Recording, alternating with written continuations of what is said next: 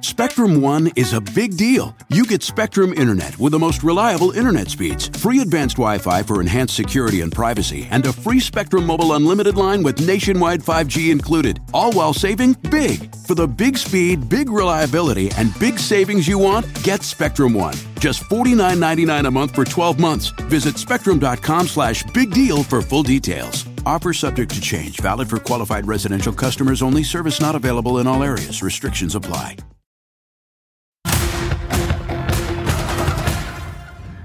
Tonight on the ReidOut, They said during the 2016 campaign that if he becomes president, there will never be a war within weeks, and we will have wars like you've never seen before. It will happen immediately, and yet I've gone decades, decades without a war, the first president to do it for that long a period. Decades? Well, he's running again, claiming that he kept the peace for decades during his four year term as president. Well, the math ain't mathin', folks, and some Republicans say that they are done with Trump. But has the media learned anything about how to properly cover a Trump candidacy? Plus, it's official.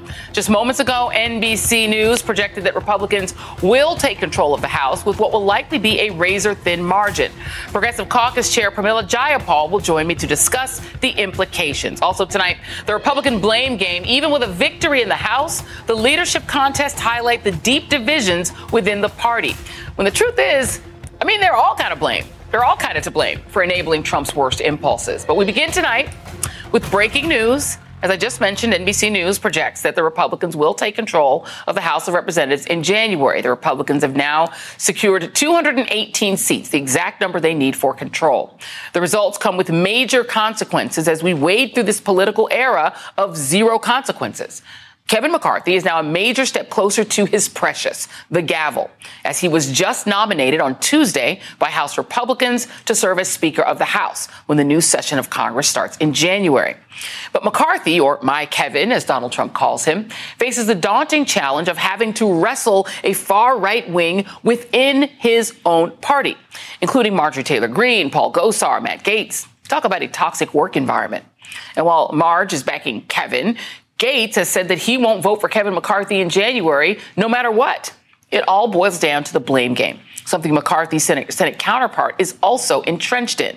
Today, Mitch McConnell was comfortably reelected as the Republican Senate leader, even after the party failed to pick up seats in the chamber in the midterm elections.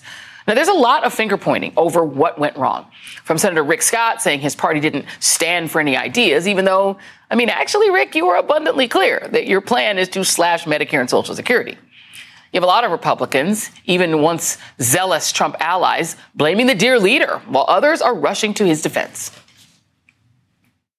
I think Senator McConnell's view is, is that Trump is largely to blame and that Republicans have an image problem because of Trump. I have decided I don't agree with that some of the senators and point the finger at, at Donald Trump, and I think that is convenient uh, for Senate Republicans to to place the blame somewhere else. Um, my view is there's plenty of blame to go around. Meanwhile, Mitch McConnell, who Trump blames for the party's election losses, says voters were too spooked by the party's messaging and overall bad vibes. We underperformed among voters who did not like President Biden's performance in among independents and among moderate Republicans who looked at us and concluded too much chaos, too much negativity, and we turned off a lot of these centrist voters, which is why I never predicted a red wave to begin with. Okay, well, nice try, Mitch, placing the blame on everyone but the man in the mirror, because the truth is, the person who is most to blame for history's promise of a red wave turning out to be a red puddle is actually Mitch McConnell, because no one did more to save and salvage Donald Trump at every rotten moment in his presidency, lobbying his caucus to vote no on impeachment, refusing to investigate his flouting of the law, literally standing inert for four long years, and for one singular reason the courts to get Trump to sign off on the far right wing judges that Mitch craved. No one did more to banish Roe v. Wade than the Republican Senate leader, who gloated over the fact that he blocked President Obama's Supreme Court pick while practically galloping to stack the court with conservative judges under Trump to secure that outcome. Mitch tolerated and accepted the chaos and the horrors of a Trump presidency. He enabled it all because the power to shape the courts was the only thing he cared about. And then he got it. And it was Mitch and Donald's court that banished Roe, which in turn cost Republicans the election. Like McCarthy, McConnell served as Trump's enabler. But both are unwilling to blame themselves for the red puddle. I mean, will they ever blame Trump, who is now a candidate in 2024? Well, I wouldn't hold my breath if I were you. Joining me now is David Jolly, former Republican congressman from Florida, who is no longer affiliated with the party, and Sahil Kapoor, NBC News senior national political reporter and my colleague here uh, in the DC bureau. It is so great to see you. I wanted, I do want to start though with David. I want to play for you what Adam Kinzinger, who was on uh, Nicole's show uh, a couple of hours ago, and and this is what he had to say about Kevin McCarthy, who is now the likely incoming Speaker of the House. Before the election, I started to notice he was defending Donald Trump more than he was defending his own members of Congress. But he is the guy. He is the entire reason Donald Trump is still a political figure. Because in the caucus, in the Republican caucus, after January 6th, there were some of us speaking out. There was a lot of crickets, people trying to figure out where was this going to go. And the second Kevin McCarthy, in his cowardice, showed up to Mar-a-Lago, it changed the tenor in the caucus to like, I guess we're doing this. Donald Trump saying Kevin McCarthy is a coward. If he becomes speaker, it will be the worst time of his life, and history will not be kind to him. You know, David, it is very difficult to listen to people blame Donald Trump when the people who had the power to do something about Donald Trump, both before January 6th and after, did what you just heard Kinzinger say. Your thoughts? Joy, can I say thank you, thank you, thank you? We we are letting people get away with blaming Donald Trump for last Tuesday. And the truth is exactly as you have presented, which is he has been enabled and celebrated by a party. But even more so than that, I don't even like the term Trumpism because the truth is the proper word is today's Republican Party has embraced this hateful populism that was introduced by Donald Trump to the party, but it was embraced with welcome arms by the likes of Mitch McConnell, Kevin McCarthy, and and up uh, candidates up and down the Republican ticket. So, look, Donald Trump has reshaped the party in his image. He did things that violated the Constitution, and Kevin McCarthy and Mitch McConnell and other weak-kneed leaders let him get away with it. They all bear responsibility for last Tuesday. This is the most predictable stage where now that it is convenient to cut Trump loose because he's a headwind. They're all ready to do it. But that speaks more to the character of McCarthy, McConnell, and others than it does to anything related to Donald Trump himself. Yeah, and so you talk to these guys on the Hill, right? And so when you when you're talking to them, they're giving all sorts of reasons why what happened happened. Uh, let, let me actually, well, I won't even play it again. I mean, Mitch McConnell said, well, you know, people didn't like the vibe. Um, the only reason that Donald Trump lived to fight another day after he was impeached twice is Mitch McConnell literally lobbied to keep him in place to prevent him from being thrown out on his ear, which he could have been.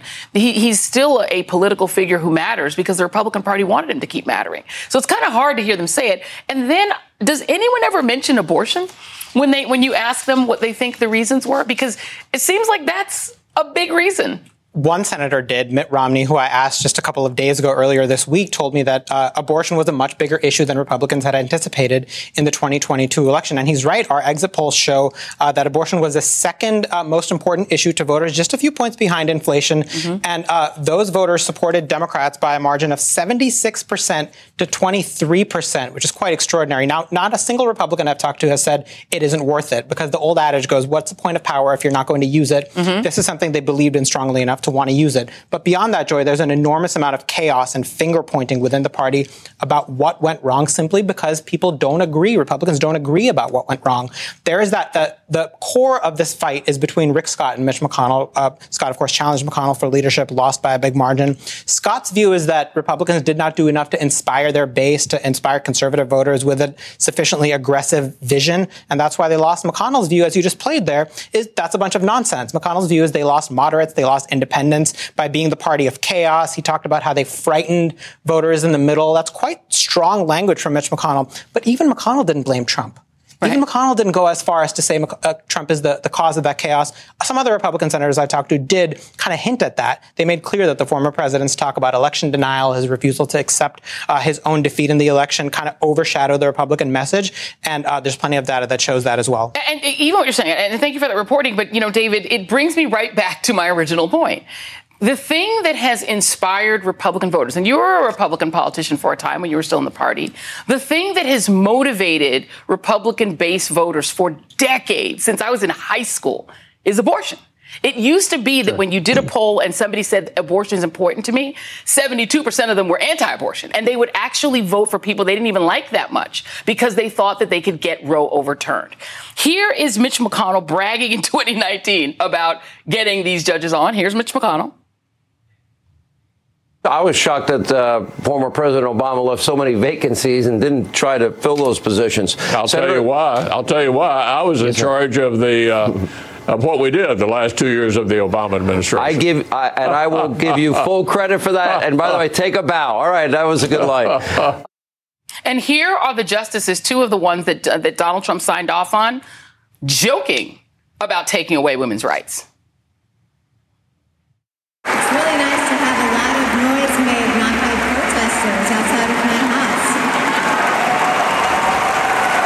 I had the honor this term of writing, I think, the only Supreme Court decision in the history of that institution that has been lambasted by a whole string of foreign leaders who felt perfectly fine commenting on American law. One of these was uh, former Prime Minister Boris Johnson, but he paid the price.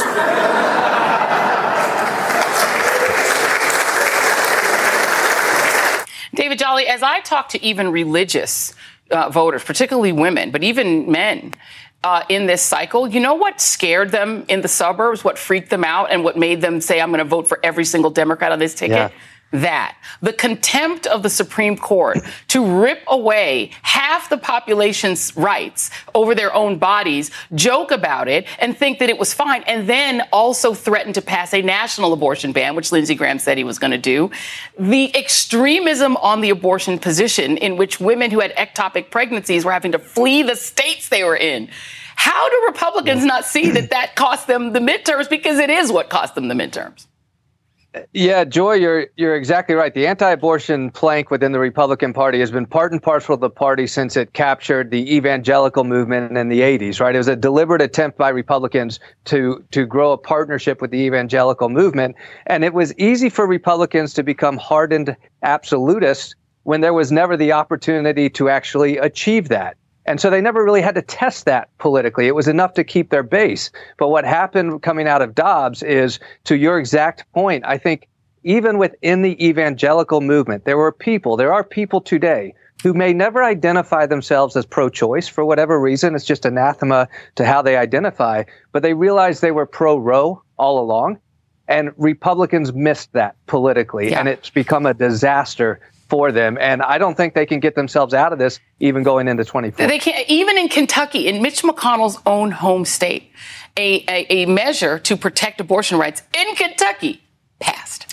Republicans are the dog that caught the car on uh, the issue of abortion rights. They had a really good thing going just from a political standpoint where yeah. they could stir up their base. They could rally Republicans and conservative voters every election on the promise of uh, banning or outlawing abortion without the threat of actually doing it. Roe was seen as safe. It was uh, protected. It was secure. They didn't really wake up or mobilize the majority of the country that supports Roe versus Wade until that Supreme Court that they built ended up overturning it. Now they're in that space where they yeah. can actually deliver on the promise they've been campaigning on, and it turns out to be a much more complicated. Thing. And they don't want to talk about it. The one thing they weren't running ads on was, "Hey, look, we got rid of Roe." They weren't running on that because they knew it was bad. they them. They were trying to neutralize they it. They were trying right. to neutralize it and say it was something else. So I, I want to mm-hmm. ask you about another thing because we were talking. You know, we'll share what we talked about in the breaks a little bit. We were saying that there is this thing where politicians make a decision that something, as you just said earlier, is so important that you're willing to take a risk on it. Abortion was that for Republicans. They'll do anything to get rid of it. Um, and oh, for for Democrats, it was Obamacare. They were like, we're going to lose this midterm. We're going to get wiped out. We're going to do it anyway. It's worth it to us. But they actually ran on it. So I think that's the difference. There's now another issue here. The idea of the Respect for Marriage Act of codifying same sex marriage. Surprisingly enough, there appear to be 12 Republicans who are willing to do it. A lot of them are retiring. We'll put it up on the screen. A lot of them are leaving office. Uh, what's the word on the Hill as to why Republicans are willing to do this? Because there is a big religious freedom sort of anti this idea vibe that they generally have. Yeah, the vote was 62 to 37. It got 50 Democrats, 12 Republicans. It's on a glide path to passage. This bill, the Respect for Marriage Act, is likely to end up on President Biden's desk and becoming law by the end of this year. Why did they do it? Joy, the simple reason yeah. is that they see the politics. This issue, unlike the issue of abortion, which has been kind of flat, you know, there has been a majority of the country that has supported it for a long time, but the dial hasn't moved that much. Support for same-sex marriage and uh, for keeping it legal has shot up. It's yeah. skyrocketed, and they all see that it's moving in one direction. Many of the Republicans Republicans who voted no, I can guarantee you secretly were happy that it passed. They don't yeah. want to continue they didn't want to vote this. for it. They didn't want to vote for it because yeah. most of their base doesn't support it, but they yeah. also recognize that the general electorate uh, supports it, and they didn't want to get in the middle of that. They didn't want to get in, and a lot of them, again, are leaving, and there's no political price for it. Uh, David Jolly, Sahil Kapoor, uh, thank you both very much. Coming up, Congresswoman Pramila Jayapal, chair of the Progressive Caucus, joins me next on the road ahead with Republicans controlling the House. The ReidOut continues after this. Today and every day, Planned Parenthood is committed to ensuring that everyone has the information and resources they need to make their own decisions about their bodies, including abortion care. Lawmakers who oppose abortion are attacking Planned Parenthood, which means affordable, high quality, basic health care for more than 2 million people is at stake. The right to control our bodies and get the health care we need has been stolen from us. And now, politicians in nearly every state have introduced bills that would block people from getting the sexual and reproductive care they need. Planned Parenthood believes everyone deserves health care. It's a human right. That's why they fight every day to push for common sense policies that protect our right to control our own bodies and against policies that interfere with decisions between patients and their doctor. Planned Parenthood needs your support now more than ever. With supporters like you, we can reclaim our rights and protect and expand access to abortion care. Visit plannedparenthood.org/future. That's plannedparenthood.org/future. The 2022 midterms were a huge success for progressive Democrats. Of the 18 candidates the Progressive Caucus endorsed this cycle, 16 have won their races so far, including the first Gen Z Congress member, Maxwell Frost of Florida, former Austin City Council member Greg, Greg Casar, and a trio of state representatives, Delia Ramirez in Illinois, Jasmine Crockett in Texas, and Summer Lee, the first black woman elected to the House from Pennsylvania, making this upcoming Democratic caucus the most progressive that we have seen in decades. Oh, okay, but there's one caveat. Republicans have officially taken control of the House. NBC News projects that they have reached that 218 seat threshold with a couple of races still uncalled. But even if it comes down to a majority of just one Republican, it does still give people like Kevin McCarthy and Marjorie Greene leverage over legislation, investigations, and funding the government over the next two years. So, what can this new larger group of progressives accomplish? Well, joining me now is Congresswoman Pramila Jayapal of Washington, who is the chair of the House Progressive Caucus. We have a very adorable picture. I'm going to show it to you. Uh, this is Maxwell Frost's selfie that he took. There, there you guys are. You guys are looking great. You look very happy. Uh, but now that you know that you're looking at a Kevin McCarthy speakership, are you less happy?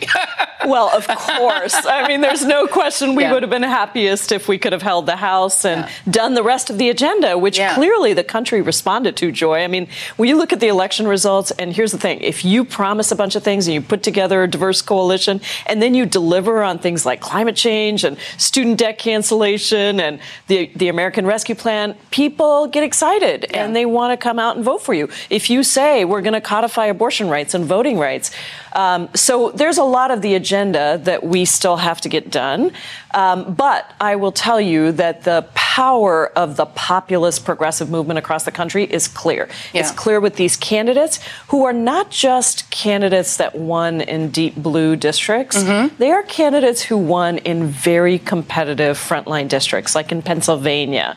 Um, in Oregon, we got two progressives elected in frontline districts in Oregon. Mm-hmm. Um, and they it matches the populist ballot initiatives that won across the country. Yeah. Right? Like legalizing marijuana, raising the minimum wage, capping uh, interest rates on medical debt. These are all things that won, expanding Medicaid mm-hmm. um, in a state like South Dakota. Absolutely. So these are the things that won. And I think the lesson for us here is we might have to be an opposition party in the House with Republican leadership, last line of defense, but we also have to be a proposition party. We have to show people what we stand for, give people hope that if we get into office, we will do what we did again in this last term pass more stuff that lifts working people, poor people, people yeah. of color up. Well, see, here's the thing. So, so, I mean, I know student loan debt relief. I'll, I'll take that one for just a moment because I yeah. know for a lot of people, not just young people, but folks who can't buy yeah, a house because they still right. have this. It was a big deal. The fear now is that the vengeful other side, that their goal will be to try to take away those things, to somehow uh, repeal that legislation, to go after that because they're very much against it. They filed lawsuits about it. Is there is there enough of a democratic threshold and enough of a crossover sort of normie Republican threshold to hang on to the gains? Well, the line of defense is going to be in the Senate and the White House, okay. right? So, I mean, we may not be able to hold all the wins in the House. And in fact, what we might get in the House, I, I hate this, but what we might get is a really sharp contrast. Republicans trying to strip Social Security and yeah. Medicare, right? Isn't it and, weird that they think that's a winning posi- idea that they're going to make old people I mean, poor? Why do they think that, uh, you know, stripping abortion rights is popular. Have they seen the polling across the country? I mean, I don't know that this is all going to be logical. And they're going to have a very slim margin in the yeah. House, which means that um, somebody tried to compare the Freedom Caucus and the Progressive Caucus, and I said, oh, I'm sorry, they're totally different. Very different. The Progressive Caucus is a caucus of yes. We know how to govern. We know how to push. We'll mm-hmm. push. But we know how to govern. We know how to land the plane. We know how to get stuff done. We have real values that drive us.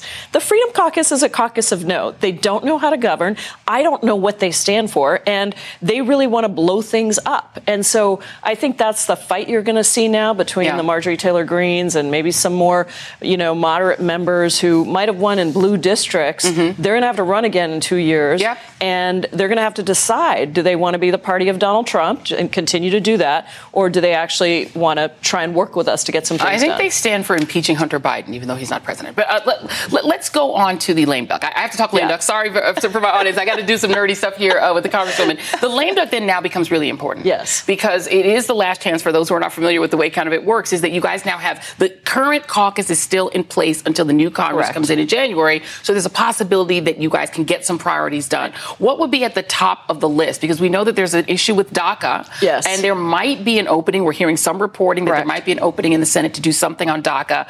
Uh, uh, voting rights would be great because obviously, clearly, we need some yeah. work on that. Um, and police reform, I know, was still left on the table. What do you think could, in theory, get done in the lame duck? Well, immigration, DACA, and farm worker modernization. Mm-hmm. I mean, those two populations are bipartisan. They both got bipartisan votes. So the hope is that we can get to something that we can pass in this lame duck session with this Senate and this House.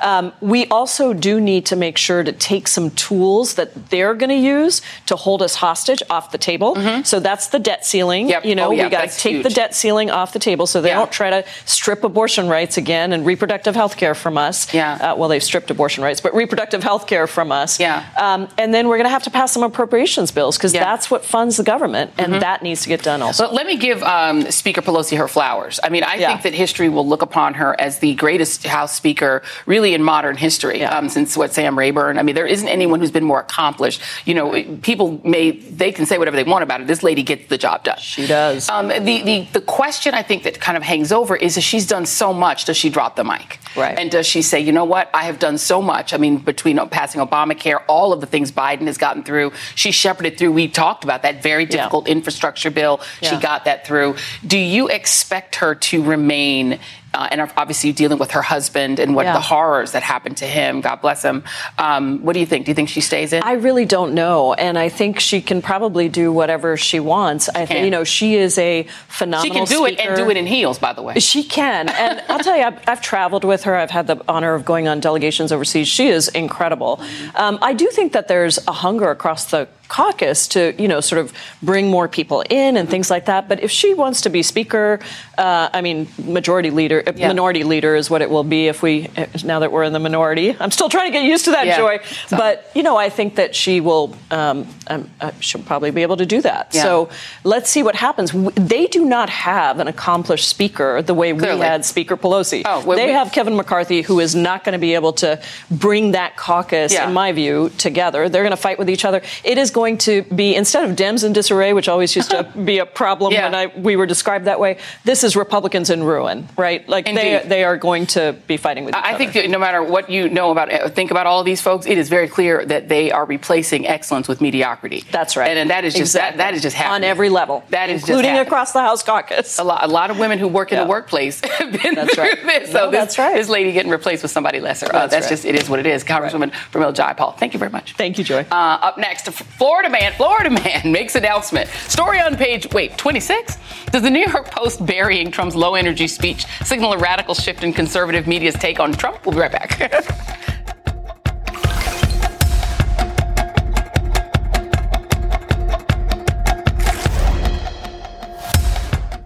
Spectrum One is a big deal. You get Spectrum Internet with the most reliable internet speeds, free advanced Wi Fi for enhanced security and privacy, and a free Spectrum Mobile Unlimited line with nationwide 5G included, all while saving big. For the big speed, big reliability, and big savings you want, get Spectrum One. Just $49.99 a month for 12 months. Visit spectrum.com slash big deal for full details. Offer subject to change, valid for qualified residential customers only, service not available in all areas. Restrictions apply.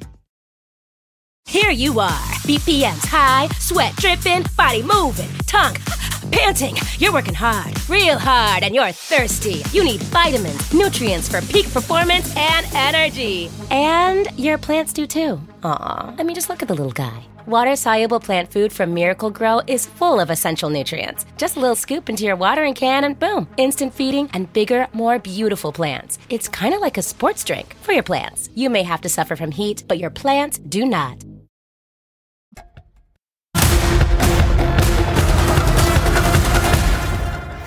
The New York Post, the Rupert Murdoch owned tabloid, buried the news at the bottom of its front cover. Florida man makes announcement. See page 26. The Florida man in question is the state's infamous retiree, the twice impeached, disgraced former president, Donald Trump, who's also the subject of multiple criminal and civil investigations. Trump announced his third bid for the presidency in an hour long, low energy speech from his Mar a Lago resort. You did not see his speech live on this network last night, although others did carry some of it live before cutting away. Joining me now is Jay Rosen, Associate Professor of Journalism at New York University, and Ben Collins, NBC News Senior Reporter. And Jay, thank you for being here. I want to start with you. Give us a, a, a, a grade um, on the way the media so far, I know it's only one day in, is handling it. These are some of the way the headlines read, um, the print headlines and some of the online headlines. Trump, who as president fomented an insurrection, says he's running. Trump, who tried to overturn a legitimate election, files to run. Trump, whose lies about the 2020 election inspired an insurrection, announces. Trump, ignoring the midterms verdict on him, announces. And unbeknown, unbe, unbowed by midterm fiasco, Trump fries for president again. Do you think the media has is learning its lesson? I think there certainly was some learning there. Um, they described his uh, achievements as almost entirely negative uh, achievements. Uh, they contained within their descriptions the warnings that I think have to be part of covering Donald Trump. Um, there wasn't a lot of live coverage of his speeches. There was fact checking after the fact. Um, so, yeah, I think we can see signs of, of learning. After all, he hasn't really changed his game in five years. So you would think that there would be some uh, some learning as well. And, and I think we did see some of that, yes. I mean, but not everyone's learning, Ben, because we saw uh, sort of the opposite happen on Facebook. Because we know part of the disinformation vortex that Trump created was on social media. A lot of it was on social media. And Facebook apparently has now decided they're not going to fact check him anymore. That sounds to me like they're going in the opposite direction. Yeah, look, I mean, he's still on the platform, so there's that's a you know it's a different situation than it was several years ago. But I do want to say, like the the, the far right media has sort of taken all of Trump's enemies and just transposed them uh, onto Ron DeSantis. They're just saying it's a different leader of the party, but all of their guys are the same thing. So, for example, on Breitbart, um, right now you'll see Mitch McConnell with two snowflakes on either side of his name, but you'll also see a poll that shows an, inter- an internal poll that shows Ron DeSantis is up 18 in a hypothetical primary. Um, so nobody's really picking sides outside, outside of the Murdoch universe, but still the enemies and the talking points and the policies of Donald Trump remain in place. Uh, they want, they just want a different figurehead for Trumpism.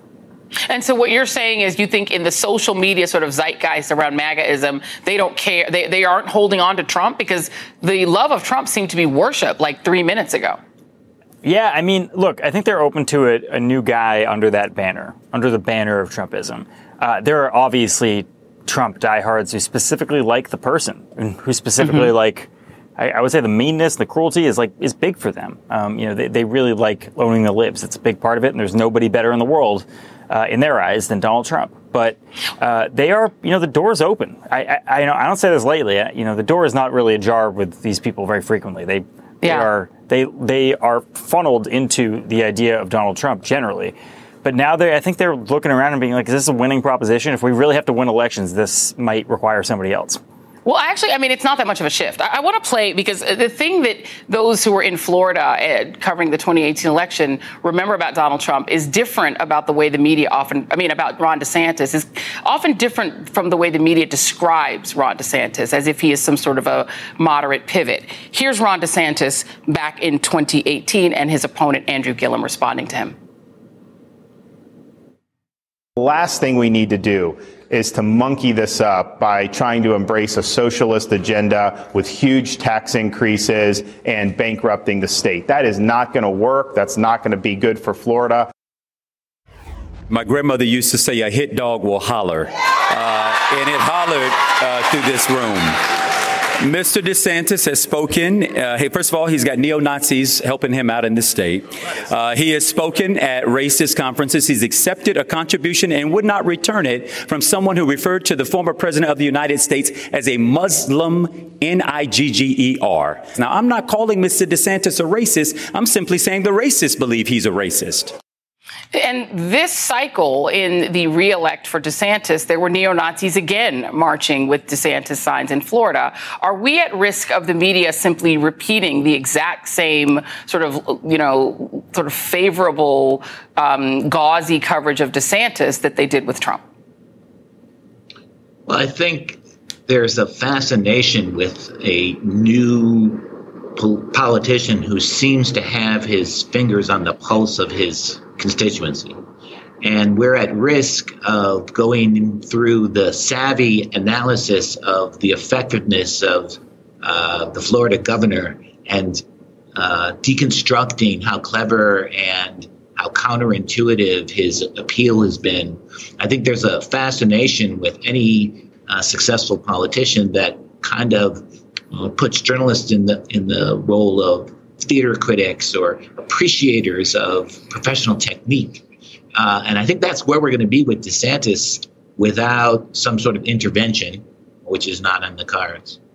And that's the thing. I think you could say the th- same thing about Youngkin, Ben. I mean, you've had the same sort of coverage of him as some sort of moderate when his primary policy is banning books by black people. I mean, the, the, the, challenge I have is that the way that we're analyzing these folks, I don't know if they appear this way online to their fans, but they are projecting the idea, the same white nationalism Trump does, and that's why people who like Trump like them.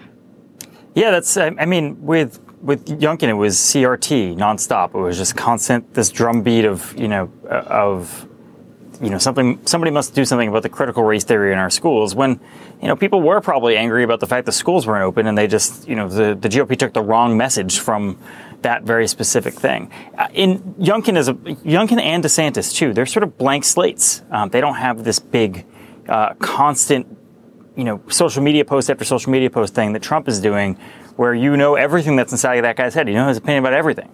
People are allowed to project onto DeSantis and Youngkin what they want to project. Um, early on, for the Trump people, for very pro-Trump people on, on the internet, Youngkin did not really appeal to them in any capacity because of that. They thought he was weak or something like that. Yeah. DeSantis has been able to overcome that so far.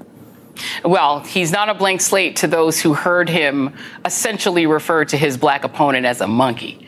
I heard that. He wasn't a blank slate to me. Uh, Jay Rosen and, Ben Collins, thank you both very much. And still ahead, the UN Human Rights Council calls it emergency session as Iran hounds out more death sentences for anti government protesters. We're back after this.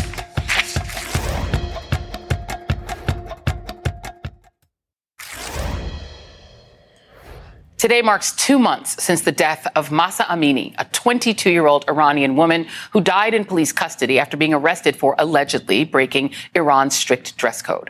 Her death ignited countrywide demonstrations against the repressive morality police and quickly evolved into nationwide calls to overthrow Iran's theocracy. Security forces have violently clamped down on protests. Human rights groups have accused those forces of using live ammunition and of beating people with batons. Today was the second day of a three day general strike called by protesters, which left many businesses shuttered. Earlier this week, the Iranian news site for the country's judiciary announced that the court had issued its first death sentence for an anti government protester, saying that the death sentences are preliminary and can be appealed. A separate branch of Iran's revolutionary court sentenced another five protesters to up to 10 years in prison for violating national security and disrupting public order. NBC News has not independently confirmed their claims, and the number of sentences handed down remains unclear because the true numbers have not been widely publicized. A pro activist human rights agency estimates that 15,000 Iranians have been arrested and several hundred killed. Earlier this week, Canadian Prime Minister Justin Trudeau was forced to delete a misleading tweet accusing Iran of imposing death sentences on all of those 15,000 protesters. The story had originally appeared in Newsweek, which claimed that the Iranian parliament had voted overwhelmingly in favor of the death penalty for protesters, and that is not the case as we know it. Joining me now is Bahara Banisadr, founder of Be Bahar. Her uncle, Abolhassan Banisadr, was Iran's first elected president. And Nazanin Nour, Iranian American actor and activist. Thank you both for being here. I do want to start here at the desk with you, Nazanin. Um, we're talking in the break about just how hard it is, I think, for Americans to conceptualize what it means for young people, like we did in Black Lives Matter, to march and to be shot in the progress of protesting. Yes. The process of protesting. Absolutely. And this is something that the Islamic Republic has employed over the last 43 years of its reign of theocracy. It's murdered its own citizens with impunity. And it is exactly as the two years ago that we were all out supporting Black Lives Matter. Imagine we were just out in the streets for human rights, uh, protesting against police brutality and racism, being shot and nobody doing anything about it. And having our parents, as the parents of these young Iranian youth, are forced to go on television and, and lie about how their children died. And many parents are fighting back now and refusing to do that. And they're telling the truth, which is the Islamic Republic regime is killing our youth. And why do you suppose it's been so sustained? This is, you, you said earlier, you said to me earlier, it's longer than the Green Revolution, which was a pretty significant protest. Yeah, it's it's sustained because now we have uh, shop owners that are joining in. It's uh, people in all provinces of uh, Iran that are joining in. So it's a unified effort, and people have you know they're fed up. They have yeah. nothing else to lose at this point. They want their freedom. They want an end to this theocracy, and they want an end to the Islamic Republic. Uh, we have Iranian football legend Ali Daei, who's one of the country's most recognizable sports figures. He told his 10 million Instagram followers he will not travel to Qatar for the 2022 FIFA World Cup in solidarity with those protesting in anti-government protests. Um, it, it's uh, Iranian celebrities are speaking out. Taraneh, I'm going to pronounce it wrong, hopefully, Alidoosti, mm-hmm. top Iranian actress. She's posed without her headscarf, which is a big, big deal uh, on Instagram. Um, it's a big deal. Uh, Bahare Banisadr, your uncle was the last elected president in Iran. And, you know, it, it, there is this temptation in, in the U.S. to think of Iran as always the way it is now and to not understand that this was a country with a democratic system, no different than what we're used to here, and that it was destroyed, uh, in no small part due to some actions by this country here, the United States, in overthrowing that, that government. But talk about the possibilities of Iran because it could be so different. Yes, uh, Joy, thank you for having me and allowing us to amplify our voices and, and what's going on in Iran. Yes, you're absolutely right. Iran could be such a different country. I mean, the people of Iran are some of the most educated, some of the most accomplished individuals in the world. Even with what they're what they're facing, you know, we have 60% of the education system in Iran is women, 70% of which is STEM. Um, the only medal that was ever given to a woman in mathematics, which is the highest level medal you can get in mathematics, was given to an Iranian woman. Um, the only Iranian who's ever won a Nobel Peace Prize was an Iranian woman. And this is with them facing the repression that they've been facing. Imagine what, how far they could soar if they had just just as much freedom as as half of what that men have is what what they've been allowed right now the life of a woman is worth that of half of a man and they've accomplished so much imagine if they were equal um, and what needs to happen in that country is we need to have separation of church and state Uh, this we cannot have clergymen running the country. That's what is happening right now and they're weaponizing religion as a form of control. We need to have a system of checks and balances and have politicians running a country not clergymen we're facing uh, some of that vibe here in our country as well. Uh, as you all know, that this idea of religious people feeling entitled to, dis- to, tell everyone else how to live and what to do. And I'll ask you both this question. I'll start with you, um, Nazanin. Do you think that outside pressure impacts the regime in Iran? Does speaking out from here, from change their behavior, in your view? I do think that global pressure is absolutely necessary and it does make an impact. And I think that it shows solidarity with the people of Iran and it gives them the motivation to continue to go because I know that for many years, with all of these protests and uprisings, the Iranian people have felt like the West has not paid attention. There hasn't been a global outcry.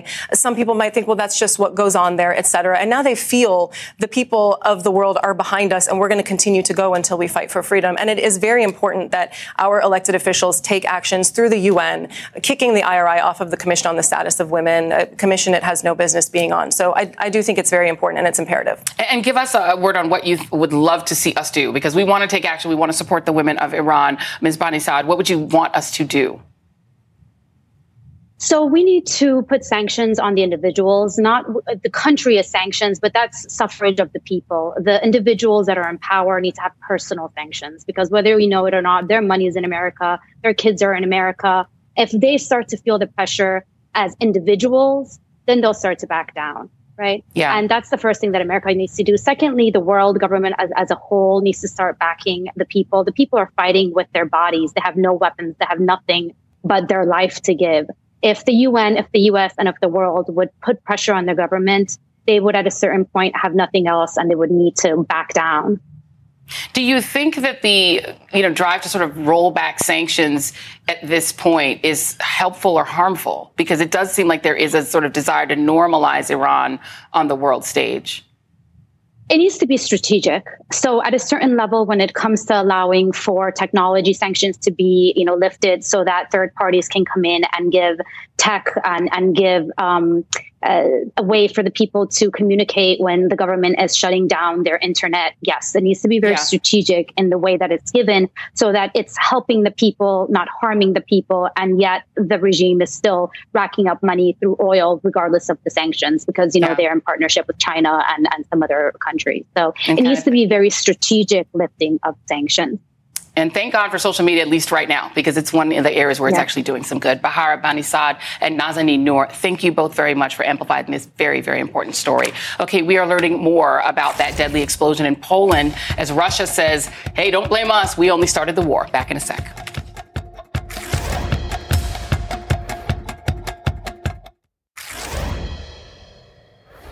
Officials said today that the blast that killed two people in Poland Tuesday was not a Russian attack, as some had feared, but most likely an accident caused by Ukraine's defense system responding to a Russian missile barrage.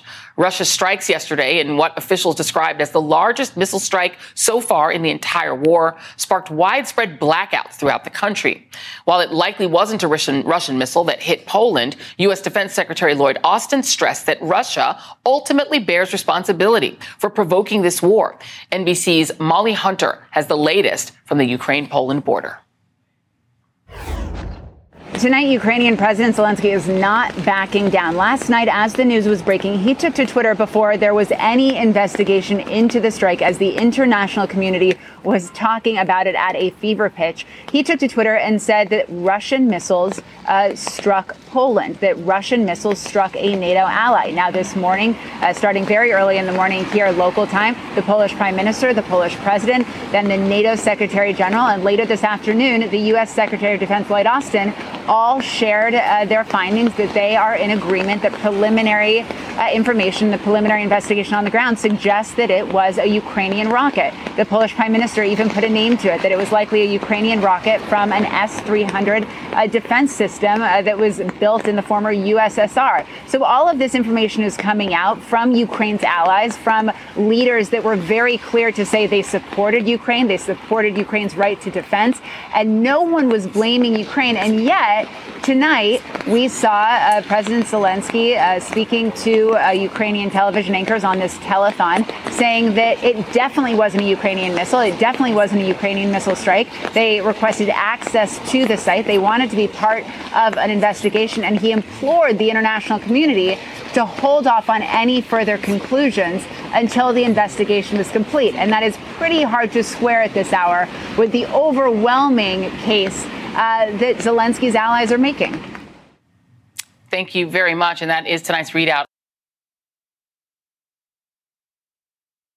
Spectrum One is a big deal. You get Spectrum Internet with the most reliable internet speeds, free advanced Wi Fi for enhanced security and privacy, and a free Spectrum Mobile Unlimited line with nationwide 5G included, all while saving big. For the big speed, big reliability, and big savings you want, get Spectrum One. Just $49.99 a month for 12 months. Visit spectrum.com slash big deal for full details. Offer subject to change, valid for qualified residential customers only, service not available in all areas. Restrictions apply.